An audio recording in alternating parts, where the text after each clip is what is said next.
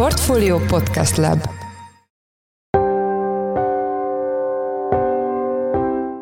Mindenkit üdvözlünk, ez a Portfolio Checklist január 18-án csütörtökön. A mai műsor első részében arról lesz szó, hogy a forint árfolyam tekintetében milyen bizonytalanságot szülhet a túlságosan gyorsan csillapodó hazai infláció. Ugye nagyon frissek még az adatok, az a friss inflációs adat ugye múlt hét pénteken jelent meg, de az látszik, hogy gyakorlatilag az összes elemző felveti annak a lehetőségét, hogy akár nagyobb tempóra is kapcsoljon egy bank. Tehát ha nem is egyértelműen állnak ki amellett, és nem egyértelműen számítanak arra, hogy 100 bázispontra gyorsul a kamatcsökkentés, de, de mindenképpen számolnak ezzel a forgatókönyvvel. A témáról Beke Károlyt, lapunk makrogazdasági elemzőjét kérdezzük. Az adás második részében azzal foglalkozunk, hogy elképesztő mértékben emelkedik az urán ára, ami mögött geopolitikai, makrogazdasági és persze spekulatív okok is állnak. Ezzel kapcsolatban Mohos Kristóf, lapunk részvényelemzője lesz a vendégünk. Én Forrás Dávid vagyok, a Portfolio podcast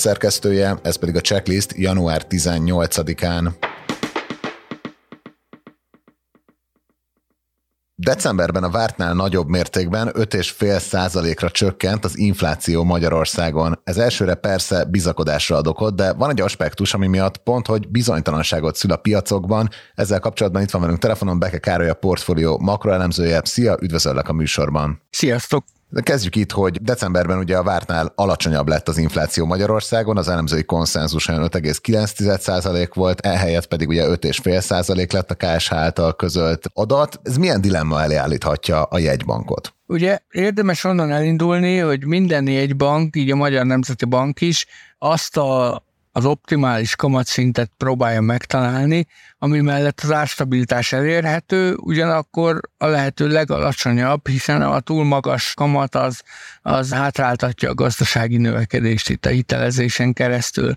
Tehát a Magyar Nemzeti Bank is arra törekszik, hogy, hogy egy olyan kamatszintet érjen el, vagy egy olyan kamatszintet állítson be, amivel középtávon elérhető a, az inflációs célja, ugye ez a 3 plusz-minusz 1 százalékos inflációs cél, de közben azért igyekezzen támogatni a gazdasági növekedést. Az elsődleges cél persze az árstabilitás elérés, és a jegybank mindig azt szokta hangsúlyozni, hogy ők nem veszik figyelembe a, gazdasági növekedés, nekik egyetlen egy céljuk van az, hogy elérjék az inflációs céljukat.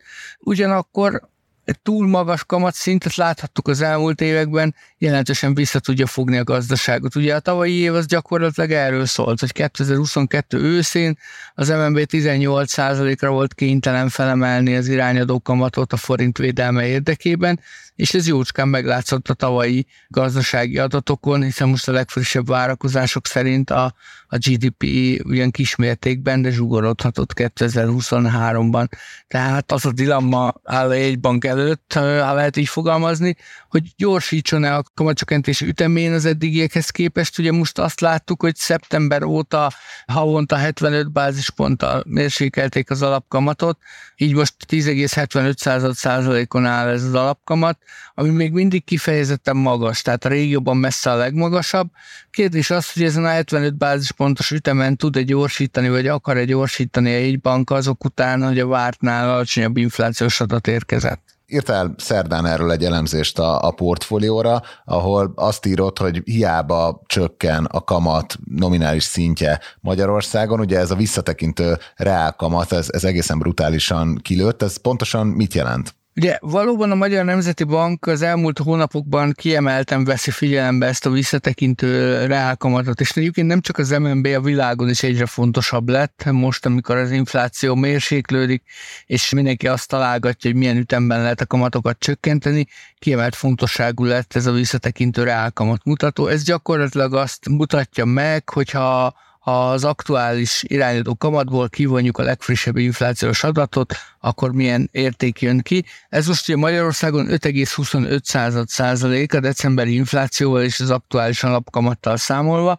ami, ami gyakorlatilag 2006 óta nem látott magasságot jelent a visszatekintő reálkamatban, tehát több mint 15 éve nem volt ilyen magas a magyar visszatekintő reálkamat, és a világviszonylatban is a, a legmagasabbak közé tartozik. Tehát Európában csak Oroszországban és Ukrajnában van ennél magasabb rákamat szint. Ugye ott azért a, a, a háború az rányomja a bélyegét az egész gazdaságra és a devizapiacra, tehát ott azért kell ennyire magas kamatszintet érvényben tartani, hogy védjék a nemzeti devizájuk árfolyamát, hiszen ugye minél magasabb ez a reálkamat, annál vonzóbb egy adott deviza a befektetők számára tehát az orosz és ukrán bankok most ezzel a módszerrel próbálják valamennyire kordánban tartani a rívnya, illetve a rubel árfolyamát, de ezeket leszámítva Magyarországon a legmagasabb Európában ez a visszatekintő rákamat most. Ugye arról beszéltél már, hogy miért nem előnyös, hogyha túl magas a kamat egy országban, de mi a veszélye annak, ha túl gyorsan vágunk, tehát hogy mi az, amitől most tart a piac a, a vártnál jobb inflációs adat miatt?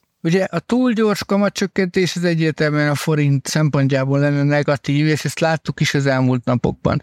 Tehát ahogy felerősödtek ezek a kamatcsökkentési várakozások, a forint rögtön elkezdett mérsékelten gyengülő pályára kerülni, tehát most is 382 körül van a jegyzés, miközben néhány napja még a 380 alatti euró árfolyamról beszéltünk, tehát ez egyértelműen annak köszönhető, hogy felerősödtek a, a korábbinál nagyobb kamatcsökkentésre vonatkozó befektetői várakozások.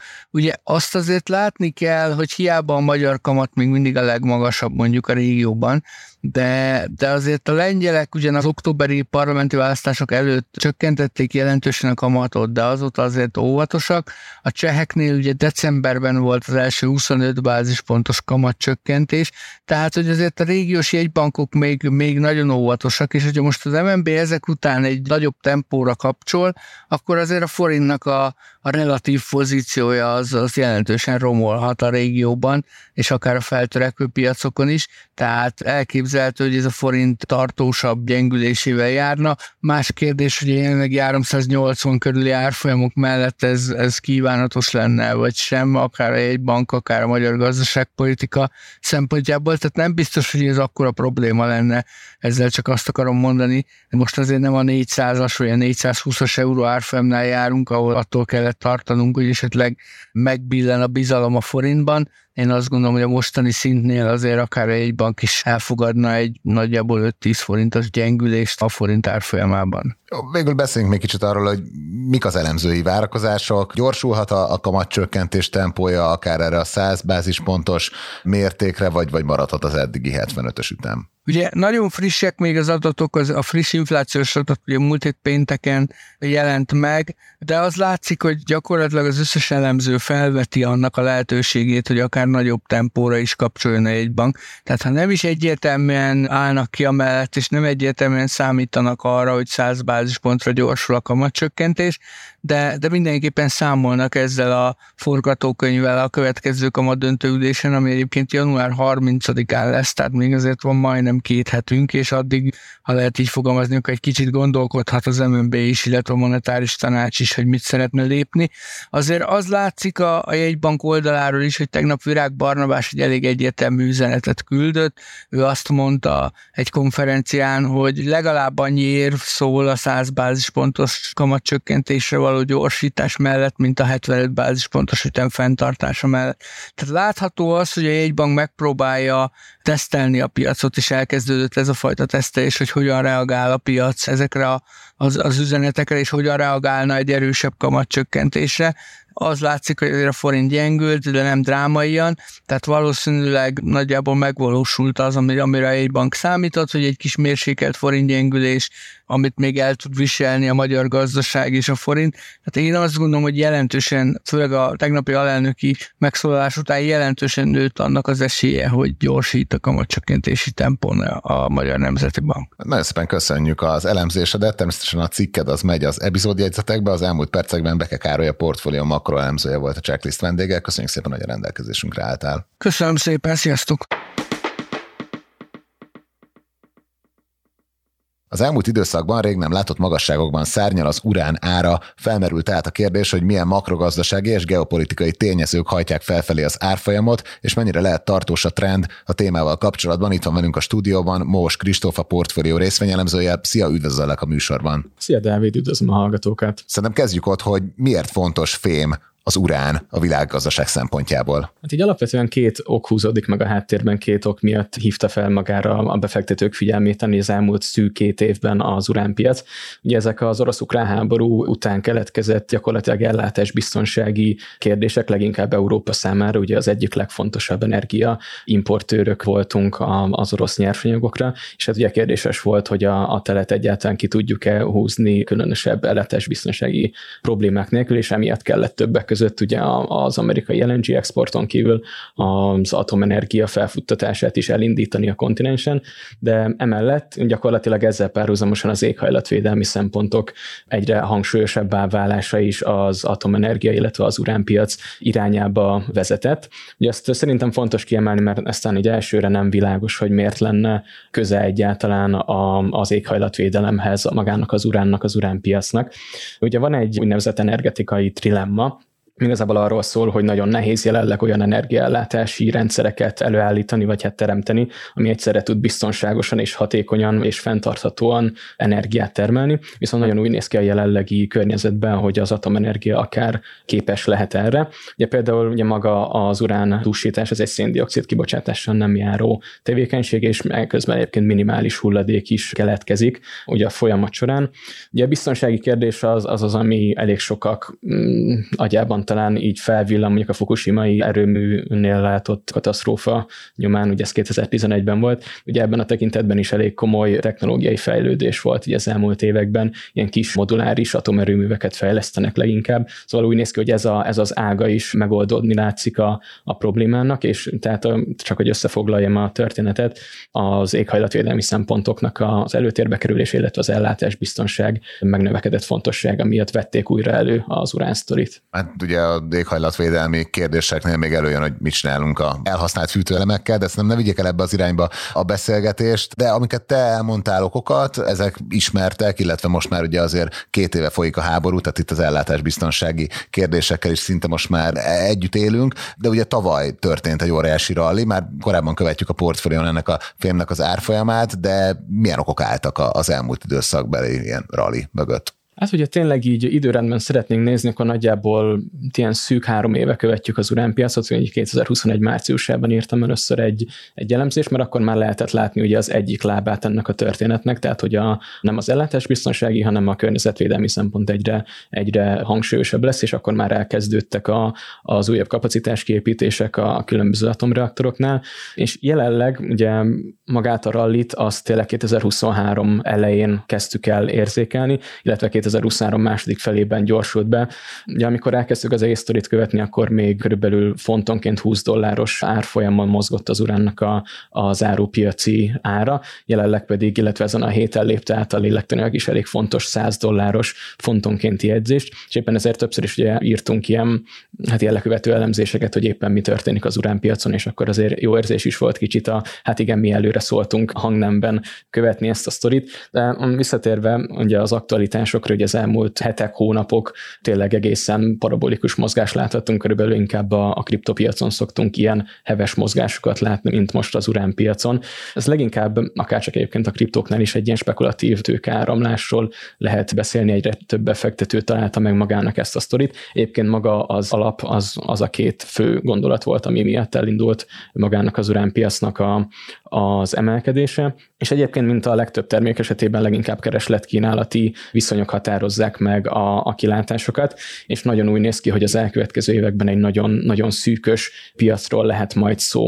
Ugye talán, ami tényleg a, hát ilyen tavaly november óta sztori, hogy a legnagyobb tőzsdén kereskedett befektetési alapok, akik egyébként így vásárolják a fizikai uránt, ők nagyon komoly felvásárlásba kezdtek a piacon. Jelenleg körülbelül a, a, a szabadkereskedelemben elérhető uránmennyiségének olyan 20-25 százalékát birtokolják. Ugye ezzel alapvetően is nagyon szűkítik a piacot, illetve azt fontos tudni, hogy ugye már említettem a, a Fukushima-i atomkatasztrófát, ami után nagyon meredek beesés láthattunk az árfolyamnál, és ugyan az fontos tudni, hogy nagyon alacsony árszinteken egyáltalán nem éri meg az uránbányász vállalatoknak hát kis túlzással beletenni az ásót a földbe, tehát hogy elkezdjenek, elkezdjenek termelni. Tehát tulajdonképpen az elmúlt hát bő tíz év arról szólt, hogy inkább uránbányászati joggal rendelkeztek ezek a cégek, és ott ültek fizikailag az urán fölött, aztán várták, hogy, hogy az árfolyam olyan szintre menjen, ahol már érdemes bányászni. Ugye ennek az lett a következménye, hogy gyakorlatilag nincs, vagy nagyon kevés kínálat, nagyon kevés urán mozog jelenleg a piacon.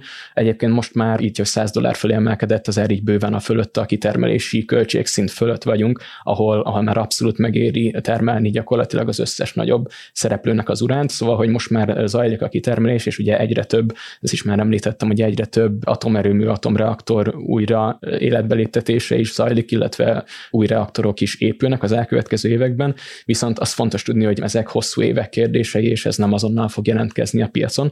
Ugye ez, ez egy elég komoly kínálati problémát tud jelenteni. Ezen felül még pár aktualitás, ugye így a legnagyobb termelőknek számító vállalatok, például a, a kanadai Cameco, vagy akár a, a, a kazak vezetővállalat, aminek a nevét nagyon nehéz kimondani, szóval most inkább meg sem Ez benne van a cikkben, úgy benne, benne van a, a epizódjegyzetekben le lehet kattintani. El, el lehet olvasni, ezzel most nem próbálkozok meg, szóval, hogy, hogy ők itt tavaly október, illetve most így január között elég komoly kitermelési nehézségekkel néztek, illetve néznek szembe, meg még van néhány aktualitás, ami szintén szűkíti a piacot, például, hogy az amerikaiak exportilalmat vezethetnek be az orosz finomított urán termékeknek a behozatalára, tehát, hogy rengeteg okot fel lehet még sorolni, emellett egyébként a cikkben ezeket elég részletesen tárgyalom, talán még egyet érdemes mondani. Ugye folyamatosan a kitermelt uránról beszéltünk, tehát a, ami, ami fizikailag jelen van a piacon, de van ennek egyfajta másodlagos piaca is az uránnak. Ugye a, a közműcégek, illetve az államok által birtokolt urán, amit éppen nem használnak semmire, de ugye mondjuk az atomerőművekben esetleg felhasználhatják.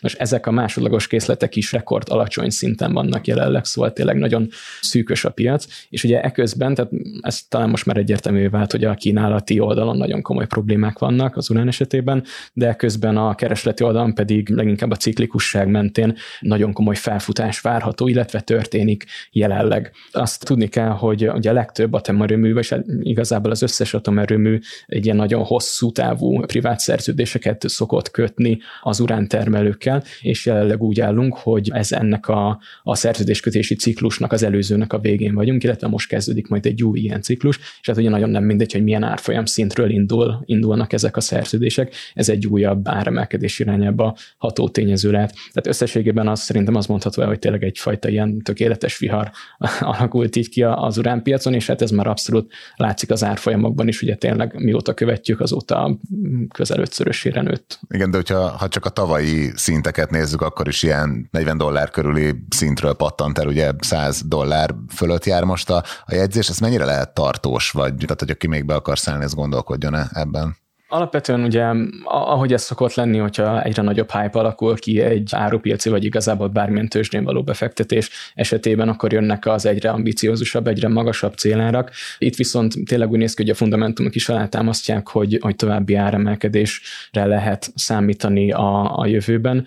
És hát persze vannak befektetési lehetőségek, hozzá, hozzá lehet férni ez a sztorihoz. Nyilván ezt nem úgy kell elképzelni, hogy akkor most az ember hazamegy és egy finomított, dúsított uránt vesz a fekete piacon Oroszország, országból, vagy ilyesmi, ezt elég kellemetlen lenne így a, a pincében tárolni. Tehát ugye pont erre találták ki gyakorlatilag kis túlzásra így a, a részvénypiacokat, illetve az árupiacokat, mert ugye különböző vállalatok részvényein keresztül, vagy akár a már korábban említett befektetési alapokon keresztül ki lehet venni az embernek a, a részét ezekből a történetekből. Ugye a tőzsdén kereskedett befektetési alapok, amit már említettem, jelentős uránkitettséggel rendelkeznek, ugye ezek a tematikus alapok, így talán ezen keresztül a legbiztonságosabb megjátszani ezt az uránsztorit, de az ambiciózusabb vállalkozóknak akár az egyedi részvénybefektetés is érdekes lett, mert ugye nagyon komoly kilengések vannak a piacon, és szerintem még azt is fontos, tényleg abszolút csak befektetési szempontból elmondani, hogy, hogy ez még abszolút egy, egyfajta ilyen vadnyugat, tehát hogy nem igazán sok elemző követi ezt az egész sztorit, és nagyon alacsony kereskedési volumen mentén zajlik a, a kereskedés még a legnagyobb cégeknél is. Ez még most is igaz, de három éve abszolút igaz volt. Szóval ezek is abba az irányba mutatnak, hogy még nem igazán, nem annyira kapták fel ezt a sztorit, mint amennyire, mint amennyi potenciál van benne. Jó, tehát ugye az elemzésedben, ami megtalált az epizódjegyzetekből, ott konkrét ETF-ek, illetve a konkrét cégek is megtalálhatók. Nagyon szépen köszönjük, hogy itt voltál az adásban az elmúlt percekben. Mors Kristóf a portfólió részvényelemzője volt a vendégünk. Köszönjük, hogy a rendelkezésünkre álltál. Köszi a lehetőséget, sziasztok!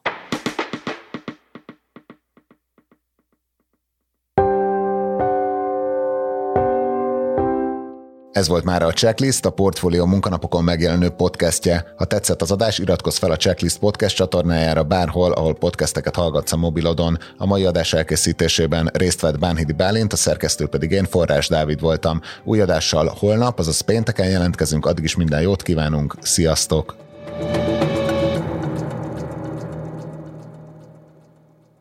Reklám következik.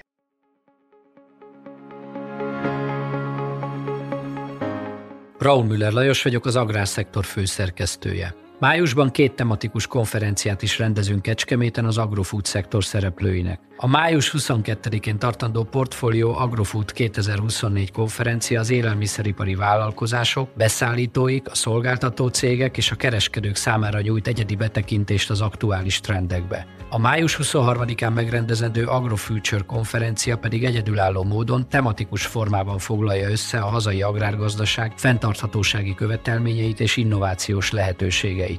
Jöjjön elő is, részletek és jegyek a portfolio.hu per rendezvények oldalon.